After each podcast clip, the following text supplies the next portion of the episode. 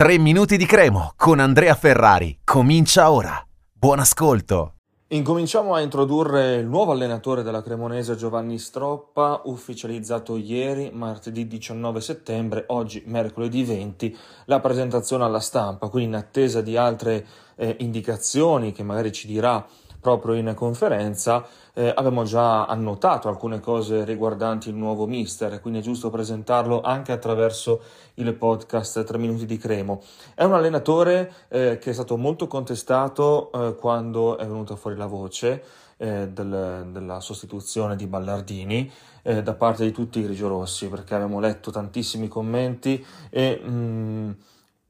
quasi nessuno ha voluto dare subito fiducia a questo tecnico che in realtà nella sua carriera ha fatto tre promozioni da allenatore, eh, una col Foggia dalla Lega Pro alla B e poi due dalla B alla A, Crotone e eh, Monza.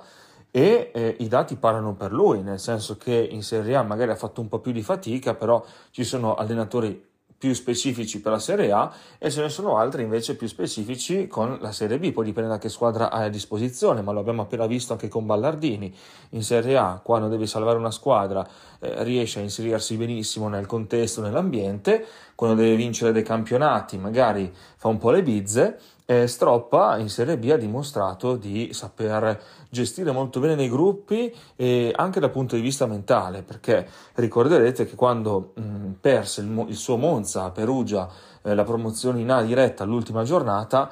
chi avrebbe scommesso in una promozione tramite playoff dopo quello smacco al, nei minuti finali, comunque nell'ultima partita della regular season,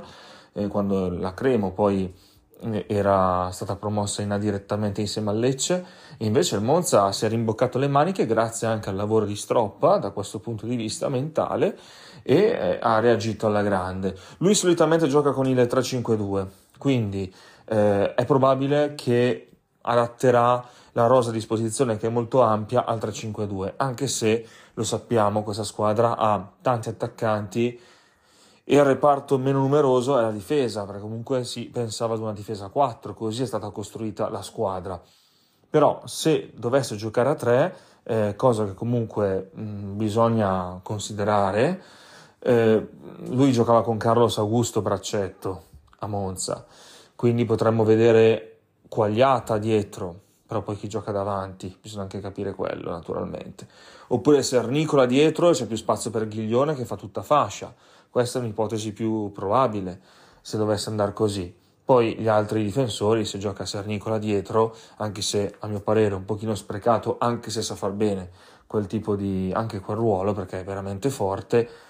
eh, gli altri centrali possono essere o Antov che ha avuto a Monza, anche se con lui ha giocato pochissimo, oppure Bianchetti, oppure Ravanelli e poi sicuramente Lociasvili che ha caratteristiche anche per fare quel tipo di ruolo. E poi abbiamo tanti centrocampisti, avrebbero abbastanza spazio, direi in un centrocampo a 5, comunque eh, era come un 4-3-3, 3-5-2 vuol dire eh, comunque avere tre centrocampisti lì in mezzo e poi due attaccanti che sarebbero Vasquez se lo consideri tale insieme a Coda o Chereche con Coda eh, però mh, beh sacrificare Vasquez? Non credo quindi secondo me potremmo anche vedere un 3-4-2-1 o un 3-4-1-2 proprio per favorire il, eh, il, grande tasso tecnico e la qualità che la cremo anche nel reparto, anche e soprattutto nel reparto avanzato. Per adesso l'infrenatura è questa, poi ne sapremo di più e sabato ci sarà il debutto con l'Ascoli. Un saluto e forza Cremo.